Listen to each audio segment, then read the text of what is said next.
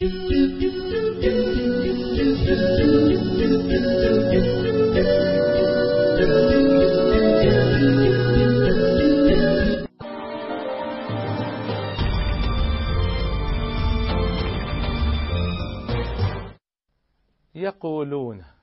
يقولون في الإسلام ظلما بأنه يصد ذويه عن طريق التقدم. فإن كان ذا حقا فكيف تقدمت أوائله في عهدها المتقدم. وإن كان ذنب المسلم اليوم جهله فماذا على الإسلام من جهل مسلم؟ هل العلم في الإسلام؟ هل العلم في الإسلام إلا فريضة؟ وهل أمة سادت بغير التعلم؟ لقد أيقظ الإسلام للمجد والعلا بصائر أقوام عن المجد نوم فأشرق نور العلم فأشرق نور العلم من حجراته على وجه عصر بالجهالة مظلم وأطلق أذهان الورى من قيودها فطارت بأفكار على المجد حومي وفك إسار القوم وفك إسار القوم حتى تحفزوا نهوضا إلى العلياء من كل مجثم وعما قليل طبق الأرض حكمهم بأسرع من رفع اليدين إلى الفم. ولاحت تباشير الحقائق ولاحت تباشير الحقائق فانجلت بها عن بني الدنيا شكوك التوهم. فهل مثل هذا الأمر يا أولي النهى يكون عثارا في طريق التقدم؟ وإن لم يكن وإن لم يكن هذا إلى المجد سلما فأي ارتقاء بعد أم أي سلم؟ خلقت طليقا كطيف النسيم وحرا كنور الضحى في سماء تغرد كالطير أين اندفعت؟ وتشدو بما شاء وحي الإله.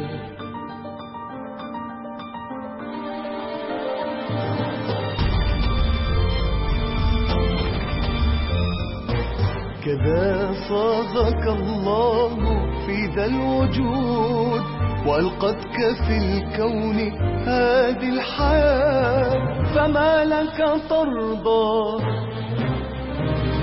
بذل القيود وتحمي لمن كبلوك الجبال.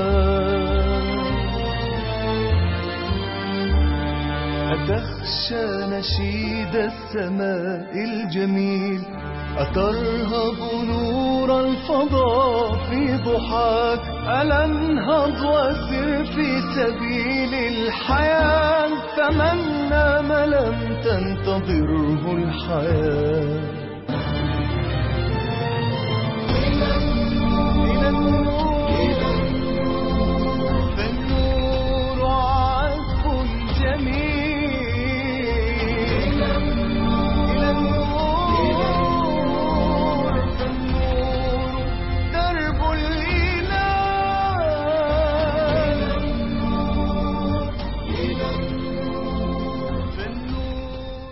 السلام عليكم ورحمة الله وبركاته. أهلا بكم ومرحبا مع علمتني الحياة.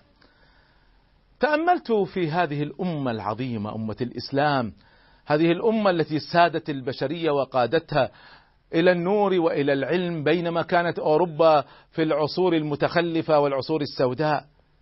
ثم تخلفنا نحن. تأملت. ما هي مشكلة هذه الأمة؟ ما هي أهم مشاكل هذه الأمة؟ وهذا التأمل ليس جديدا. الحقيقة بدأ معي هذا التأمل من عام 1986 ميلادي وظللت إلى اليوم أفكر. واليوم بديت أخرج هذه الأفكار على شكل علمتني الحياة وعلى شكل أمور أخرى. فوجدت باختصار أن هناك خمس أزمات رئيسية خمسة تعصف بالأمة عصفا. أنا ما قاعد أتكلم عن بلد معين أنا أتكلم عن الأمة كأمة. خمس أزمات رئيسية. الأزمة الأولى هي أزمة السلوك وخصصت لها حلقة. الأزمة الثانية هي أزمة التخلف. الأزمة الثالثة هي أزمة الفاعلية. والأزمة الرابعة هي أزمة القيادة. والأزمة الخامسة هي أزمة الفكر والهوية.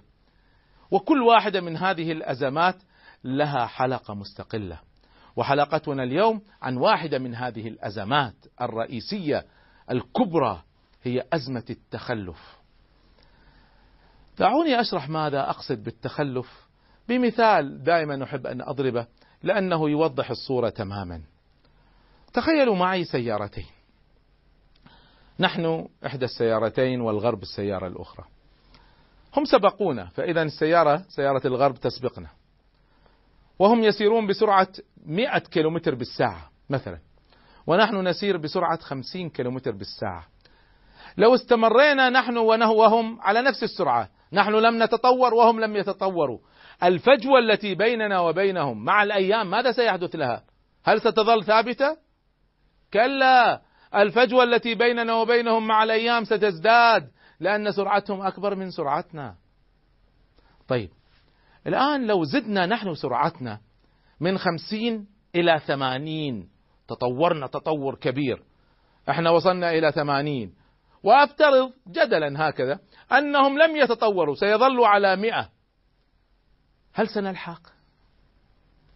لن نلحق هل الفجوة التي بيننا وبينهم ستنقص؟ لن تنقص ستزداد رغم أننا زدنا سرعتنا ولذلك بعض المسؤولين العرب كل ما كلمناهم عن إحنا تطورنا وإحنا كذا يبدو يعطوني الأعذار حتى لو تطورنا من خمسين إلى ثمانين. الفجوة التي بيننا وبينهم لن تظل ثابتة ستزداد مع الأيام. طيب سؤال. لو زدنا نحن سرعتنا من خمسين إلى مئة صرنا نفس سرعتهم هل سنلحق بهم؟ لا أيضا لن نلحق. أقصى ما يصل إليه الأمر أن الفجوة التي بيننا وبينهم ستظل ثابتة. طيب لو زدنا سرعتنا من 100 إلى 120 هل سنلحق؟ نعم سنلحق بشرط أنهم لا يتطوروا هل هم ثابتون؟ هل هم واقفون؟ كلا هم أيضا يتطورون إذا حتى لو زدنا سرعتنا من 50 إلى 120 أيضا لن نلحق لأنهم لن يثبتوا على المئة سيزدادوا تعرفون يعني لو لو سنغافورة ظلت كما هي اليوم لم تتغير ونحن في دولنا النفطية بدأنا نلحقهم بنفس السرعة التي نحن عليها اليوم. اليوم بدأنا نتطور الحمد لله. إذا افترضنا أنهم لن يتقدموا أبدا. ذابتين على نفس الحالة التي هم عليها. تعرفون متى سنلحقهم؟ هذا بالإحصائيات. سنحتاج إلى تسعين سنة من أجل أن نلحقهم. هذه سنغافورة. هذه الدولة الصغيرة التي ما عندها أي موارد ونحن بكل مواردنا. هذا الذي يحدث.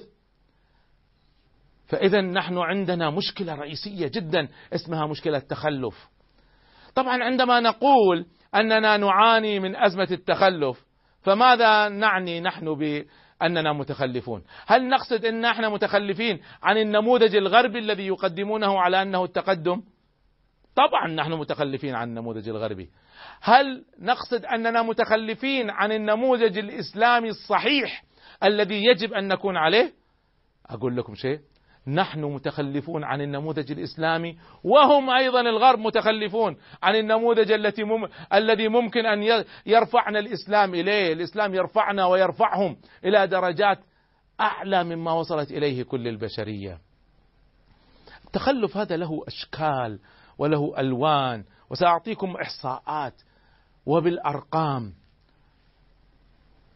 متوسط الإنفاق متوسط نسبة الإنفاق على البحث العلمي من عام 2000 إلى 2007 إذا أخذنا المتوسط تعرفون متوسط نسبة الإنفاق في سبع دول عربية السعودية ومصر والجزائر والسودان والأردن والكويت والمغرب. المتوسط العام للإنفاق فيها هو ربع من واحد بالمئة. ربع من واحد بالمئة خمسة وعشرين من مئة بالمئة.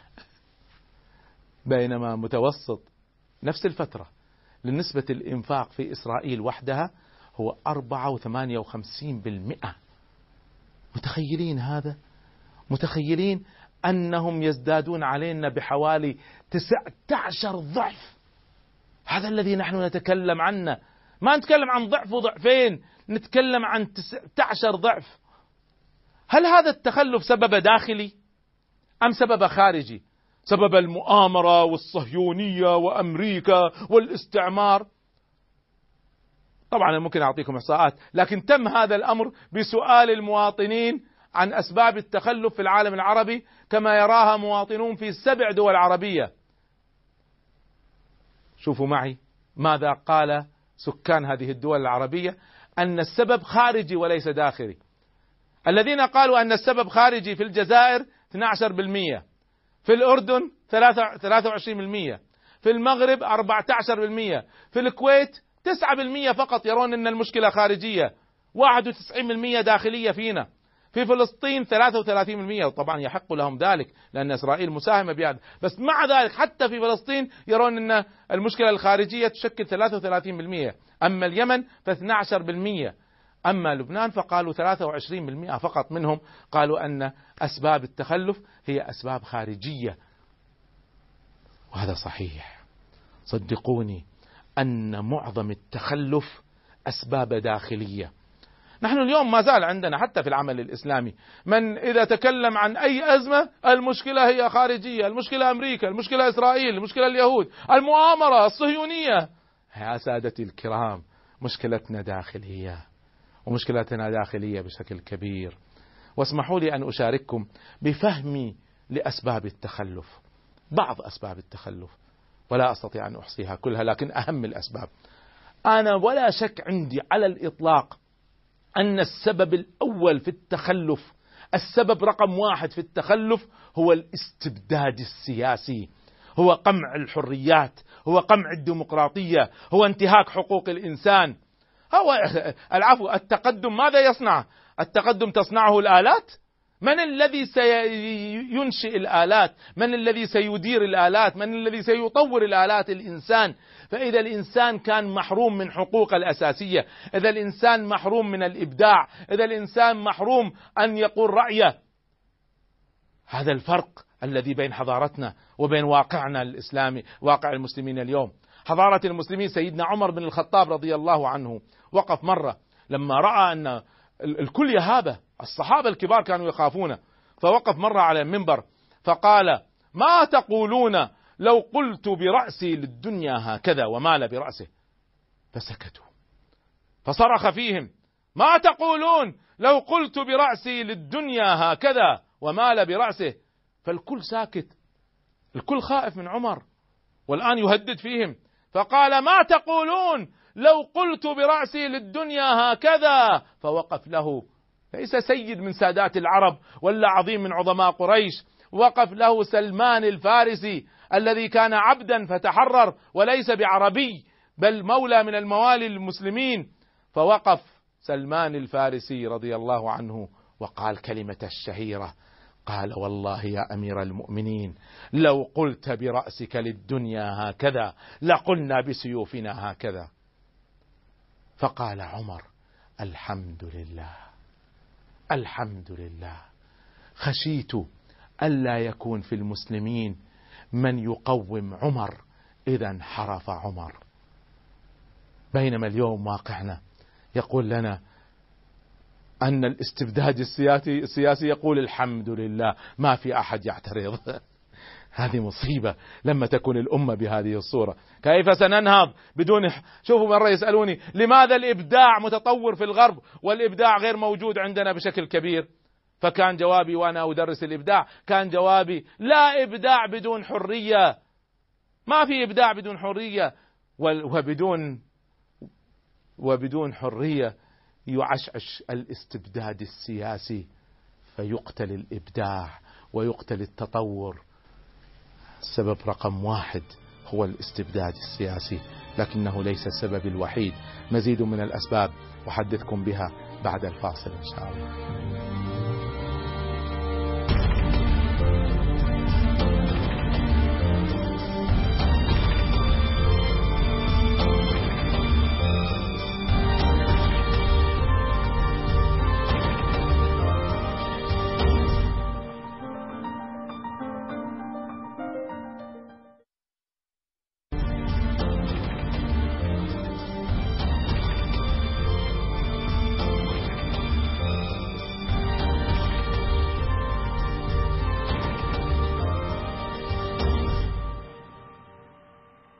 أحييكم وأرحب بكم مع علمتني الحياة وحديثي معكم عن التخلف. سامحوني أنا عندما أنتقد أنتقد بحرارة لكن نقد المحب ونقد المتفائل أيضا في نفس الوقت أننا سنغير كل هذه الأوضاع. لكن علمني علم التخطيط أني حتى أحقق رؤية عظيمة متقدمة شاملة لكل أنواع التطور لابد أن أحدد أين نحن اليوم وكم الفجوة بيننا وبين الذي نطمح إليه. فنحن باختصار نحن أمة نعيش في تخلف بشكل عام. طبعا هناك استثناءات في بعض الدول. طبعا هناك استثناءات في بعض الشركات والمنظمات وحتى الوزارات. طبعا هناك استثناءات حتى في بعض الأفراد الذين هم مثال للتطور. لكن أنا ما أتكلم عن استثناءات. وكما يقول الأصوليون الاستثناء لا حكم له. أنا أتكلم هنا عن الظاهرة العامة في الأمة. نحن أمة متخلفة. وسأعطيكم الأرقام بعد قليل. لماذا نحن متخلفين؟ أسباب التخلف. أنا ذكرت لكم أن السبب رقم واحد هو الاستبداد السياسي الذي يعصف بالحريات ويعصف بحقوق الإنسان وبالتالي يضعف الإبداع لأن لا إبداع بدون حرية. السبب الثاني ولا شك هو هذا الميراث التاريخي الذي ورثناه من عصور الاستعمار وعصور التخلف. الأمة هذه عاشت 400 سنة من التخلف 400 سنة. أنتم تخيلوا اثنين في سباق. بعدين أثناء السباق واحد من المتسابقين جاء واحد ومسك من ظهره. والآخرين منطلقين وهذا ممسوك من ظهره. يريد أن ينطلق يزحف زحفا والباقين انطلقوا عنه. بعد 400 سنة تركه خلاه ينطلق. هذا إذا كان قد تركه طبعا في فجوة. هذه الفجوة طبعا جاءتنا من خلال تاريخ من خلال تاريخ 400 سنة من التخلف. طبعا هذا جزء رئيسي مما أدى إلى واقعنا اليوم. سنين من قرون من الاستعمار استنزفت أموالنا، استنزفت طاقاتنا، يكفي الذي حدث في الجزائر من الاستعمار الفرنسي، مليون ونصف إنسان يقتلوا، مليون ونصف. 140 سنة من الصراع. طبعا هذا لا شك أنه استنزف طاقة الأمة، هذا مثال واحد وقس عليه. الأمر الثالث، السبب الثالث هو ضعف العلم الشرعي وفهم علماء الشريعة للحياة. إلى اليوم سامحوني كليات الشرعية للأسف ما زال أسلوب التعليم الشرعي فيها أسلوب بسيط غير متقدم لا يستعمل لا يستعمل. إذا تطور وإذا تطور قالوا استعملنا الكمبيوتر في البحث. أنا علمتني الحياة أذكر لما كنت أدرس علم إدارة. فقالوا قالوا لنا والله كلمة جميلة. قالوا تخيل إن شركة عندها نظام إداري سيء. وبعدين جبنا مستشارين ودخلوا عليهم الكمبيوتر وخلوهم كلهم يستعملوا الكمبيوتر. ماذا سيحدث لها؟ الذي سيحدث لها أنها سيكون عندها نظام إداري سيء بالكمبيوتر. في النهاية نظام إداري سيء لكن صار كمبيوترايز صار بالكمبيوتر. نحن اليوم تطوير العلم الشرعي هو ليس بإدخال الكمبيوتر عليه. تطوير العلم الشرعي في الناحية الأساسية هو في فهم الحياة في إعادة النظر في كيفية استعمال أدوات الأصول. والمساله أكبر من هذه لكن أنا أعتقد إن هذه واحدة من أكبر مشاكلنا. إذا الحكام والعلماء فيهم مشكلة؟ ما في أمل في أي أمة. الذي يقود الأمم والذي يحركها الحكام والعلماء والأمرين عندنا فيهم مشكلة. طبعا من المشاكل الرئيسية التي تعصف بالأمة عصفا وتؤدي إلى التخلف الاستنزاف الضخم بالصراع العربي الإسرائيلي كلما بنينا فترة جاءت إسرائيل وهدمت وكثير من الطاقات موجهة لصد يعني واحتمالات صد اسرائيل، طبعا هذه أثرت وخاصة على دول الجوار المحيطة بإسرائيل أثرت تأثير ضخم جدا. سبب آخر من أسباب التخلف أن سيدنا عمر رضي الله عنه لما حكم بعدل نام تحت شجرة. فجاء ذاك الرسول الذي من الروم فرآه تحت شجرة فقال كلمة قال عدلت فأمنت فنمت. وظلموا جاروا فخافوا فوضعوا لهم احتياطات الأمنية بعض الدول العربية سبع أجهزة أمنية سبعة ليس جهاز أمني واحد سبع أجهزة أمنية يراقب بعضها بعضا لماذا؟ بسبب الظلم الذي موجود فما عاد الحاكم يخاف يأمن على نفسه طبيعة طيب هذا إيش علاقته بالتخلف؟ هذه المبالغة في الصرف على الأمن على حساب ماذا؟ هذه الأموال بدل ما تروح للتنمية راحت للأمن فالاهتمام بالأمن على حساب التنمية هذا من أسباب التخلف من أسباب التخلف أننا أمة رضت بالاستيراد فصار اهتمام بالاستيراد على حساب الصناعة. ما عندنا هم أن نصنع شيء. أسهل أن أسهل أن نجيبه من برا. حتى سمعت بعض علماء المسلمين بالعلم الشرعي يقول الحمد لله الذي سخر لنا الصين تصنع لنا ما نحتاج. سامحوني والله ما يفهم. والله ما يفهم هذا. سخر لنا الصين تصنع ليش ما إحنا نصدر لها لا شيء تصدر لنا؟ هذا برميل النفط. لما إحنا نبيع لهم بثمانين يعود إلينا بثمانمائة إذا كان مكرر ويعود إلينا بثمان آلاف إذا كان مصنع. ثمانية آلاف دولار البرميل الواحد يعود لنا إذا كان مصنع. فنحن مبسوطين نبيع لهم البرميل ب 80 دولار. هذا جزء من من من التخلف في فهم الحياة. طبعا جزء من من أسباب التخلف عدم الاهتمام بالتخطيط. ودائما يعني إذا عندنا قصور ننسب القصور إلى نظريات المؤامرة. وإذا طبعا ما أيوه إذا ما وجدوا عذر قالوا نحن مشغولين بقضية التحرير. أي تحرير؟ إحنا شايفين تحرير. فهذا كله من من المصائب. وجود التبريرات وجود التبريرات للتخلف. طبعا ولا شك أن من أسباب التخلف ضعف السياسة التعليمية وعدم ربط سياسات التعليم بمخرجاتها من خطط التنمية. ما في ارتباط بين التعليم وخطط التنمية. وطبعا مستوى التعليم حدث ولا حرج والأرقام تشهد. أنا ما ساتيكم بعض بعد قليل ببعض الأرقام. أيضا ما نراه من تخلف في وسائل التعليم، أنا ما أتكلم عن أجهزة وأدوات، أنا أتكلم عن تراجع وسائل الإعلام، عن نشر الفكر العقلاني العلمي والاكتفاء بتسويق شخصيات سطحية هزيلة كقدوات للأمة. فصار الشباب هذه قدواتهم بدل ما يكون قدواتهم الناس العظماء فعلا. وأضيف إلى أسباب التخلف. من جاءتنا من المدخل الديني للأسف.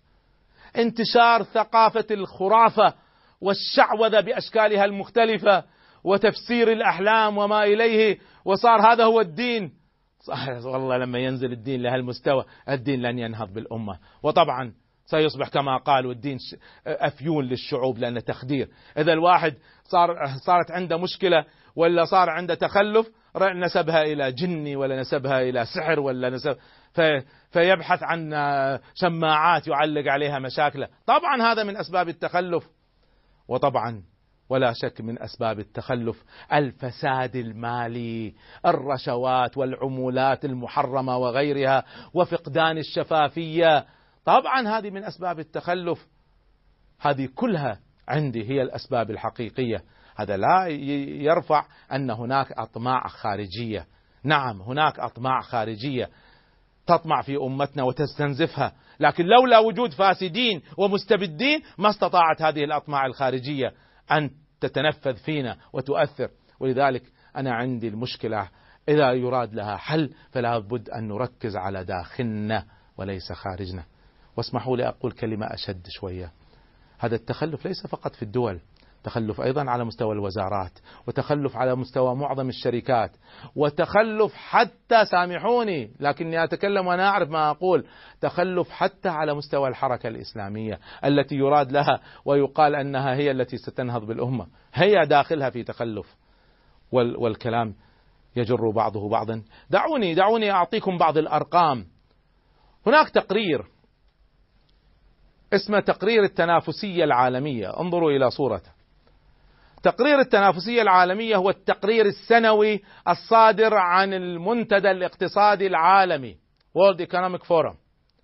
يعتبر هو الأداة الرئيسية لصانعي القرار أداة مهمة جدا لصانعي القرار سواء في القطاع الحكومي العام أو في الشركات القطاع الخاص خاصة عند رسم السياسات المهمة في مختلف الميادين في الصحة في التعليم في الإعلام في التكنولوجيا في الاقتصاد في ويركزوا طبعا لا شك على على على الاقتصاد. الخلاصة أن هذا التقرير يعتبر أهم تقرير أهم مؤشر للإنتاجية الكلية التي تتمتع بها الدول. مدى تقدم الدول باختصار؟ أول ثلاثين دولة في تقرير التنافسية. هو التقرير يستعرض 133 دولة. اسمحوا لي أستعرض معكم أول 30 دولة. واحد سويسرا. لأول مرة على فكرة. الولايات المتحدة تنزل من المرتبة الأولى إلى المرتبة الثانية في 2010 فقلنا رقم واحد سويسرا رقم اثنين أمريكا. رقم ثلاثة سنغافورة. أربعة السويد خمسة دنمارك. ستة فنلندا. سبعة ألمانيا. ثمانية اليابان. تسعة كندا. عشرة هولندا. 11 هونغ كونغ. 12 تايوان. 13 بريطانيا. 14 النرويج 15 ست- أستراليا 16 فرنسا 17 النمسا 18 بلجيكا 19 كوريا الشمالية 20 نيوزيلندا 21 لكسمبورغ. أين المسلمون؟ لما أقول أنا في تخلف أنا ما قاعد أتكلم نظريات. ولأول مرة بفضل الله استطاعت دولة إسلامية أن تقفز قطر رقم 22 الإمارات 23 ماليزيا 24 25 تأتي إيرلندا 26 تأتي آيسلند اسمعوا 27 إسرائيل ما تخوف إسرائيل ما تخوفكم إسرائيل.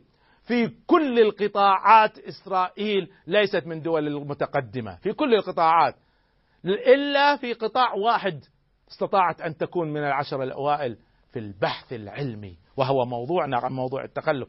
بالبحث العلمي صارت إسرائيل هي المتقدمة. أكمل الثلاثين ثم أعلق. رقم 28 السعودية 29 الصين و30 تشيلي.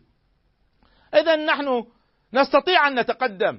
واستطاعت هذه الدول الحمد لله أن, أن تقفز إلى الثلاثين الأوائل وتستطيع أن تقفز إلى العشر الأوائل. تستطيع. وإسرائيل ما تخوفني. لكن إذا لم نهتم بقضية التقدم. إذا لم نهتم بقضية بالذات البحث العلمي إسرائيل بهذا الإنفاق صارت أسلحة إسرائيل من أفضل الأسلحة في العالم. واستطاعت إسرائيل أن تصل وترسل آه، أقمار صناعية وعندها إر- إرسال ذاتي للأقمار الصناعية وغيرها وغيرها. استطاعت أن تغلب فقط في هذا المجال. نحن نستطيع أن ننافس. واستطعنا بحمد لله بعض دولنا أن تتقدم على إسرائيل. ننتظر اليوم الذي نرى دولنا إن شاء الله في العشرة بل الخمسة الأوائل إن شاء الله. موضوع التخلف موضوع مهم جدا وموضوع يعني مؤلم في نفس الوقت لكن فيه آمال كثيرة أحدثكم عنها بعد الفاصل إن شاء الله.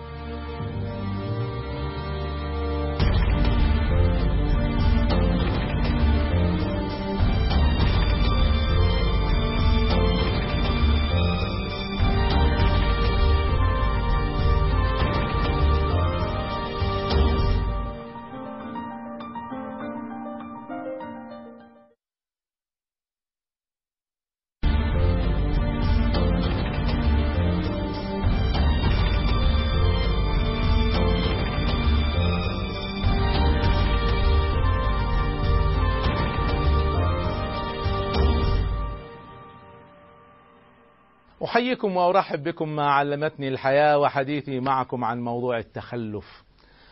لما نتكلم عن موضوع التخلف فورا يخطر في البال تخلف علمي تخلف تقني تخلف صناعي. طبعا طبعا هذا صحيح. لكن أنا علمتني الحياة أن التخلف سبحان الله هو عقلية متخلفة. هو ليس هو ليس صناعة ولا علوم هو عقلية متخلفة. وسبحان الله التخلف إذا أصاب أمة يصيب كل شيء في الأمة كل شيء. وسأضرب لكم الأمثلة. والتقدم سبحان الله إذا جاء الأمة ينتقل إلى كل شيء في الأمة. كل شيء في الأمة يصبح متقدم. دعوني أضرب أمثلة في هذه المسألة. التخلف اللي أصاب الأمة اليوم. تخلف ديني كمظهر أول يهمني. تخلف في قضايا الدين. يعني سامحوني من. من أبسط الم- المشاهد. لما المصلين في المسجد ما يضعوا أحذيتهم في المكان المخصص للأحذية. هذا تخلف بالنسبة لي. هذا هذا كسل وهذه فوضى هذا تخلف بالنسبة لي. لما المساجد تصبح العفو لما مكان الحج يصبح يصبح قذر.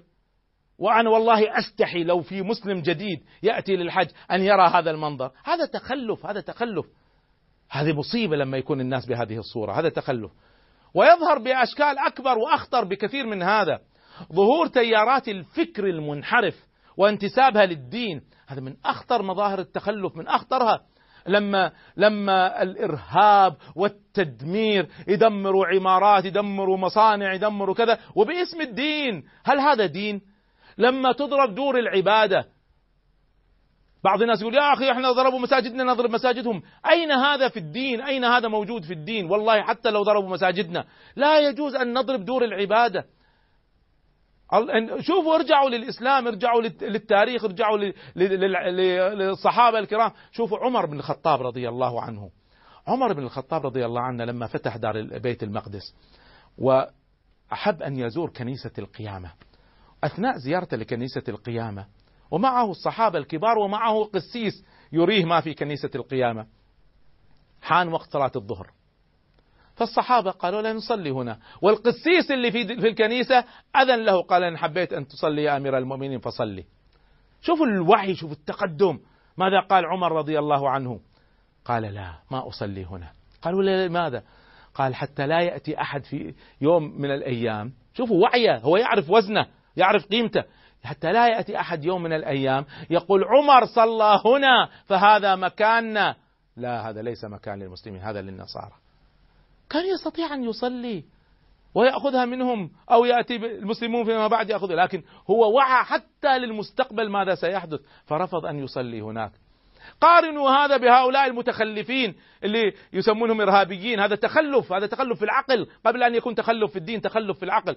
أنا أمس أقرأ أقرأ في باكستان. مجموعة إسلامية إرهابية.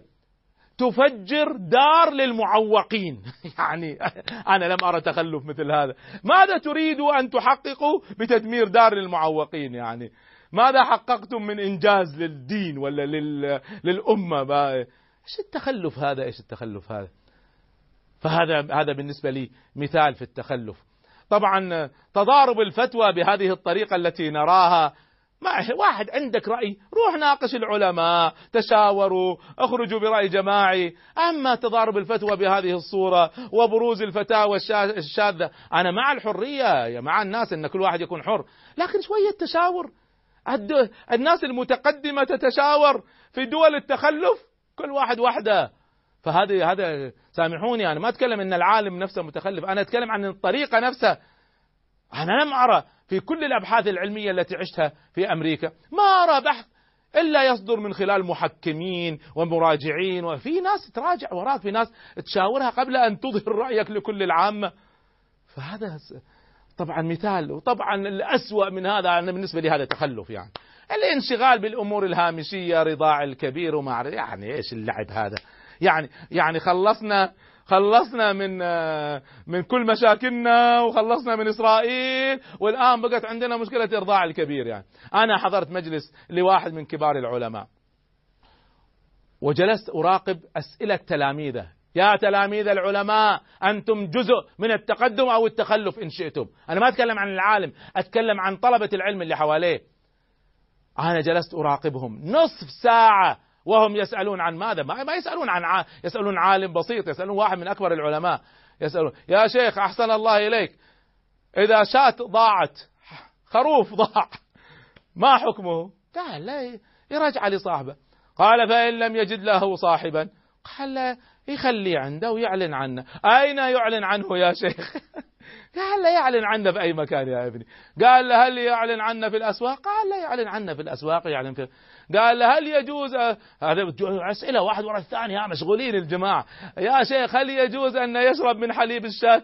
يا شيخ طيب وإذا بعد سنة جاء صاحبها لازم أرجعها له. طيب وأنا أنفقت عليها خلال سنة والشاة الضائعة هذه شغلت عالمنا وشغلت طلبته نص ساعة وفلسطين ضائعة ما في ولا واحد سأل عنها. هذا تخلف هذا بالنسبة لي هذا تخلف. هذا نموذج للعقلية المتخلفة. أنا ما أقول أن هذه القضايا ليست في الدين لكن عيب أن نشغل فيها واحد من كبار العلماء وعيب أن تلاميذ واحد من كبار العلماء ينشغلوا بمثل هذه المسألة بينما القضايا الكبرى في الأمة ما ينشغلوا بها. هذا عيب يعني هذا هذا عقلية متخلفة.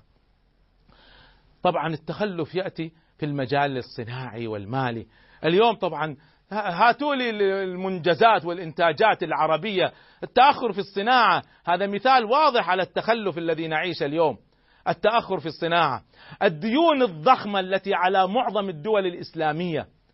بعض الدول العربية من الدول المنتجة للنفط. من الدول المنتجة للنفط. ومع ذلك متخلفة.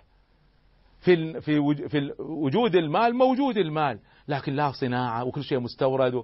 تخلف حتى اسمعوا بعض الدول العربية النفطية متخلفة في الصناعة النفطية. شيء عجيب لما يصير التخلف بهذا. طبعا خلاصة المسألة عدم تحقيق اكتفاء ذاتي واعتماد دائم على غيرنا. الأمة ما تحتاج أحد نستطيع أن نكفي أنفسنا بأنفسنا ما نحتاج ولا أحد. مع ذلك معظم يعني معظم احتياجاتنا قاعد نستوردها من الخارج.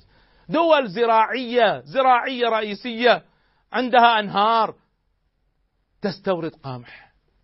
هذا ما هو تخلف. التخلف السياسي. غياب البرامج غياب الخطط السياسية التعددية. هذه كلها ما في انسى. زين؟ بعض الدول يعني. وصل التخلف وصل التخلف. إن في بعض الدول الجمهورية الانتخابات مرشح واحد. يعني أنا لم أرى تخلف مثل هذا. ولما يوصل أن يفوز بمئة بالمئة يعني حتى في ذاك اليوم الانتخابات ما حد مرض. يعني تضحكوا على من؟ ناس عندها عقول. فقط اللي ما عنده عقل يقبل هذا التخلف. طبعا فقدان الحريات حرية السياسية وحرية التعبير وحرية الصحافة وحرية حريات هذا كلها هذا كل- نماذج للتخلف. وطبعا أعلى درجات التخلف السياسي أن أن يقع بلد تحت الاحتلال ويرضى الناس فالوقوع تحت الاحتلال هو أعلى درجات التخلف السياسي والناس راضية الناس راضية. طبعا يقول لك يا أخي ما نقدر نخليه يطلع لأن لو طلع راح تصير مشاكلنا أكبر وقد صحيح لأن أنتم متخلفين سامعوني. لولا هذا التخلف لو الناس تتعامل برقي لو الناس تحل مشاكلها برقي ما يحتاجون عدو يسيطر عليهم ويكون موجود بينهم. فهذا هذا حدث ولا حرج. طبعا نوع آخر من أنواع التخلف التخلف الاجتماعي وتهميش المرأة بهذه الدرجة التي نراها في عالمنا العربي. وطبعا تكلم عن قضية حقوق المرأة المالية وحقوقها الاجتماعية والرجل يتزوج عليها وهي ما تدري وتطلق وهي ما تدري. تطلق ويأتيها ورقة الطلاق بعدها بأسبوع أسبوع هي مطلقة لا تدري. ويؤخذ ميراثها وهي لا, لا تستطيع أن تحتج وغيرها وغيرها. طبعا هذا ليس في كل مكان لكن موجود في الأمة. وبنت صغيرة ابنة سبع سنين وثمان سنين تزوج ولا ليس لها إرادة وحدث وحدث ولا خرج من أنواع التخلف. أضف إلى هذا تخلف عسكري وتخلف علمي وتحل وتخلف ثقافي. تخلف ثقافي شيء رهيب من التخلف الثقافي الذي نعيشه. بل وصل بنا التخلف إلى تخلف رياضي. تخلف يعني إذا أنتم ما أنتم فاتحين بعقولكم على الأقل افلحوا بأجسادكم بأجسادكم افلحوا. هذه مصيبة لما حتى الجسد ما يفلح. كم دولة عربية وصلت إلى دور الستة عشر في كأس العالم؟ هذا الذي نتكلم عنه. هذا اللي نتكلم عنه. بينما نحن دول ال ال ال الرياضة رياضة كرة القدم عندنا قديمة جدا. أنا أذكر لما رحت أمريكا سنة سبعين ميلادي ما يعرف كرة القدم. ابدا ولا سامعين فيها أنا في الجامعة كنت ألعب كرة قدم بتاعتنا. ما يعرفوها كنت نعلمهم. وأنا أصلا ما أفهم كرة القدم. ويعتبروني لاعب بس. اليوم أمريكا توصل. أمريكا توصل إلى كأس العالم وتوصل في بعض الاحيان إلى الربع النهائي. وإحنا السنين إحنا كرة القدم ما وصلنا. ونتائجنا حدث ولا حرج. هذا الذي نتحدث عنه أن التخلف عندما يصيب أمة يصيب عقول فينتشر التخلف في كل شيء والتقدم عندما يحدث لأمة يحدث في كل شيء حتى الكرة. معادلة التخلف وعلاج إن شاء الله بعد الفاصل. بإذن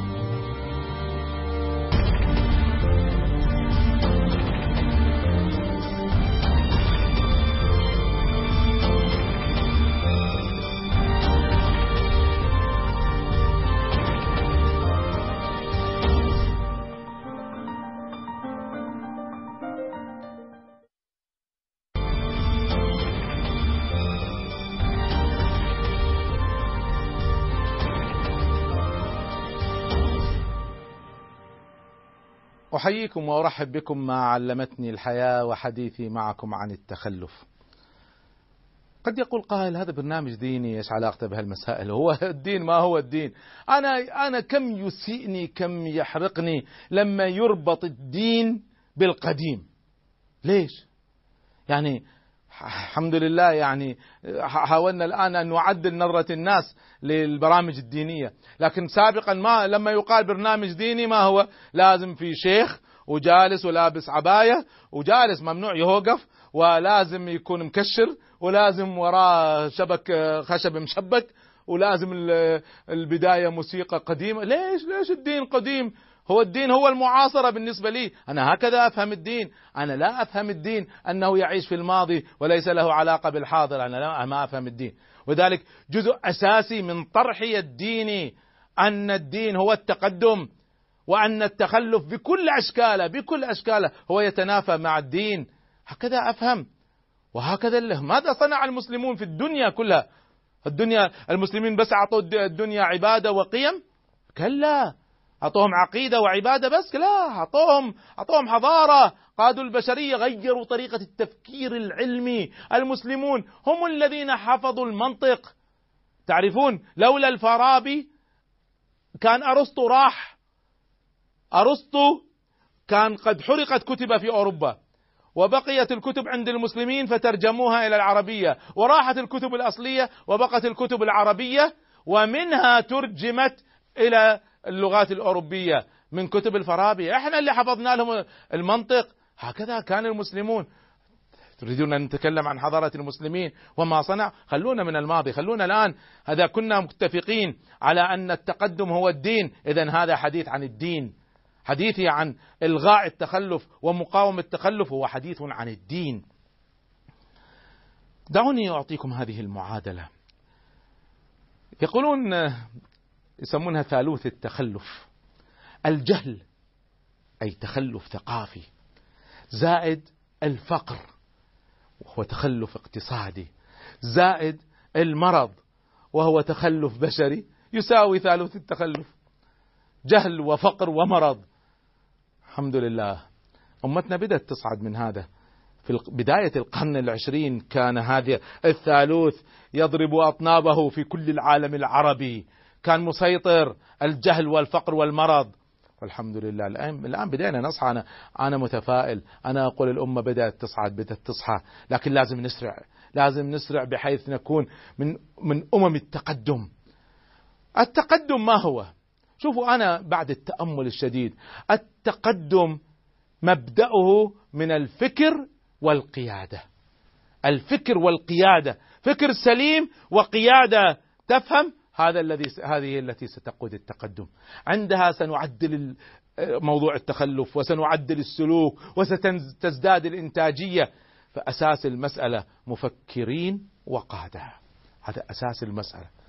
ولذلك سأتحدث يعني عن هذه القضايا في برامج خاصة كاملة. سأتحدث عن موضوع القيادة وموضوع الفكر وموضوع النهضة. سأخصص لها ليس علمتني الحياة وإنما في نيتي أن يكون برنامج كامل لمشروع التغيير الحضاري للنهضة بالأمة إن شاء الله. على كل حال دعونا نرجع. بعض الناس يقول أنتم رعاة الغنم أنتم البدو أنتم الكذا لن تستطيعوا أن أن تقودوا الأمم. فقد قيل من قبل إذا أمكن لرعاة الغنم أن يصبحوا قادة أمم فإعادة التجربة أسهل من عملها أول مرة في كل شيء. في كل شيء. نستطيع أن نعيدها أسهل من أول مرة. فهذه مسألة. دعونا من دعونا أن إحنا قادة إحنا رعاة غنم. لكن من الذي قاد البشرية في العصور الوسطى؟ أوروبا ولا نحن؟ فخلونا من هذه المسألة. أنا مرة أسمع وأنا لا أقبل هذه الأقوال. مرة أسمع واحد يقول يا أخي العرب واحد عربي يقول العرب هؤلاء فيهم مشكلة تخلف في جيناتهم.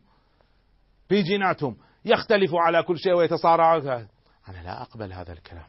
لا أقبل هذا. نحن أمة استطعنا أن نقود البشرية. ليش؟ وين كانت جيناتنا؟ كانت جينات مختلفة؟ فنحن أبناء أولئك العظماء. نحن أحفادهم. نحن عرب أبناء عرب أبناء عرب. والحمد لله. فهذه المسألة يعني ليست في جيناتنا. والمسألة بالنسبة لنا أكبر من العروبة. المسألة بالنسبة لنا فكر إسلامي أصيل بغض النظر ما هو جنسك. فهذا أصل المسألة. دعونا نسأل الشباب العربي ما هو السبب الرئيسي في تقلب الأمة برأيهم؟ وكيف السبيل للحاق بالأمم المتقدمة؟ نسمع هذا التقرير. السبب الرئيسي وراء تخلف الأمة أسباب كثيرة ومنها اللهو وراء الغرب والتقليد الأعمى لهم في جميع أمور الحياة.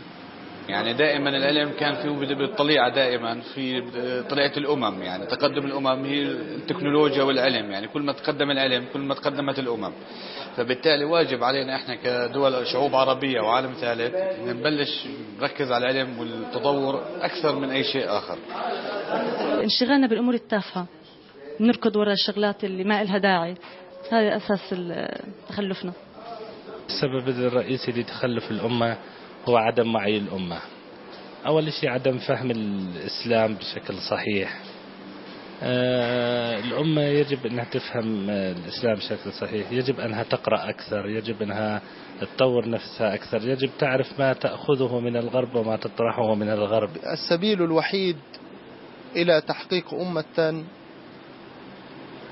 هو التمسك بشرع الله تبارك وتعالى. عادة بالعلم آه، ممكن الشخص مثلا يطلع على حضارات الناس الآخرين يستفيد بالشغلات الإيجابية منهم ويترك الشغلات السلبية عادة. طيب نحن استمعنا لهذا والآراء كثيرة في هذه المسألة. أنا بس أحب أن أؤكد على مبادئ مبادئ أساسية هنا. أن من المهم جدا جدا أن نفرق بين عداوتنا التاريخية مع الغرب وصراعنا التاريخي معهم وبين طرق الاستفادة من أسرار تقدمهم وتفوقهم. لابد ندرسهم. لابد أن ندرسهم من داخلهم. أنا أقول حتى إسرائيل لازم ندرسها وندرسها بعمق. ما هو سبب تقدمها علينا؟ ما سبب ما هو سبب سيطرتها؟ ليس فقط دعم أمريكا لا هذا ليس صحيحا. هذا جزء من المسألة ليس كل المسألة. فلا بد أن ندرسها وندرسها بعمق. والحكمة ضالة المؤمن. أن وجدها فهو أحق الناس بها. هنا أريد أن أتكلم عن مبدأ آخر رئيسي وهو أن التقدم مسؤولية الفرد كما هو مسؤولية الأمة كلها. هي ليست مسؤولية الحكام فقط والعلماء فقط. أنت هل أنت متقدم؟ أنت هل أنت متقدمة؟ راجعوا أعمالكم. إذا كنت طلبة هل أنتم طلبة متقدمين؟ أم ترضون لا سمح الله بالغش والخداع واللف والدوران؟ هل تقب... هل تأخذون العلم بقشورة وتسألوا الأستاذ أستاذ هل هذا داخل في الامتحان ولا لا؟ هذا جزء من التخلف. لأن في هذه الحالة أنتم لا تأخذون العلم لأجل العلم. أنتم تأخذوا العلم لأجل الامتحان. هذا جزء من التخلف. فلا تنتقدوا حكام ولا غيرهم. المسألة هنا كل واحد يقدم نفسه أولا. لو تقدمنا بأنفسنا أولا لتقدمت الأمة كلها. التغيير الحضاري قضية كبيرة. ما هو التغيير؟ التغيير هو عملية الانتقال من واقع سيء إلى رؤية منشودة. وهذا يتطلب أربع أجزاء. أن نعرف واقعنا وأن نعرف الرؤية التي نطمح إليها وأن نعرف الخطة التي سنستعملها في الانتقال من الواقع إلى الرؤية وأن نعرف ما هي المقاومة ما الذي يمنعنا من تحقيق خطتنا. هذا هذه المعادلة البسيطة هذا هذا النموذج البسيط يحتاج إلى تفصيل شديد. ولعلي أعمل برنامج كامل. أتوقع ثلاثين حلقة كاملة فقط في شرح هذا النموذج لأنه أصيل في نقلنا نحو التقدم. اسمحوا لي أطرح مجموعة من المشاريع التي أنا أعتقد أنها ضرورية لقضية التقدم. هذه مؤسسات لازم تكون مؤسسات كبرى وعلى مستوى الأمة. الأمر الأول مؤسسة فكر. وبالذات تبلور لنا منهج لتطبيق الشريعة. منهج معاصر. كيف نطبق الشريعة اليوم بطريقة معاصرة؟ نعم هناك جهود هنا وهناك لكن ما عندنا نموذج كامل لتطبيق الشريعة. الأمر الثاني لا بد من مراكز لإعداد القادة قيادات عامة وقيادات تخصصية لتقود هذا التغيير وهذه النهضة. نحتاج إلى تغيير جذري في مؤسسات الإنتاج الإعلامي فيكون بقيمنا ويكون بمستوى عالي داخلي وخارجي. ما في تطور من غير إطلاق الحريات السياسية وبصورتها الحقيقية.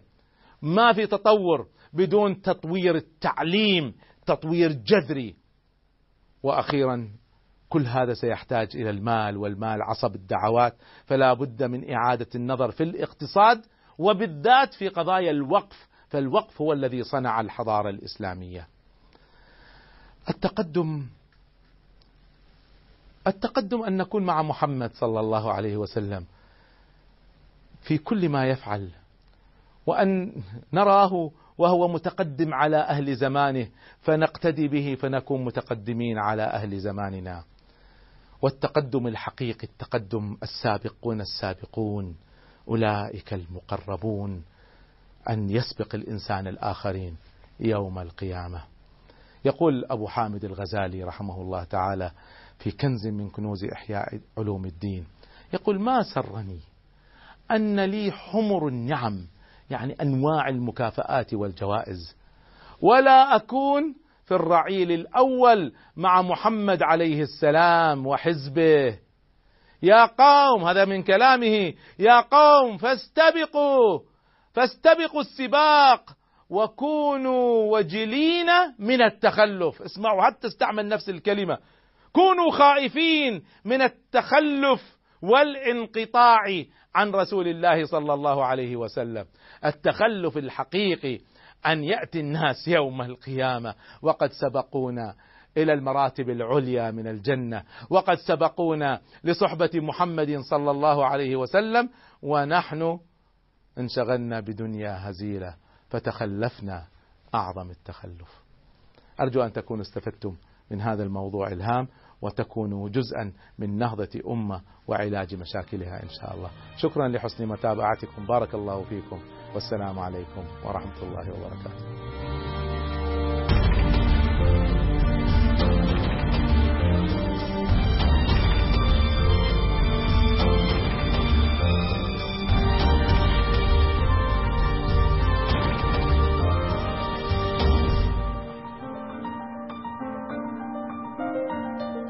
خلقت طليقا كطيف النسيم وحرا كنور الضحى في سماء تغرد كالطير أين اندفعت وتشدو بما شاء وحي الإله.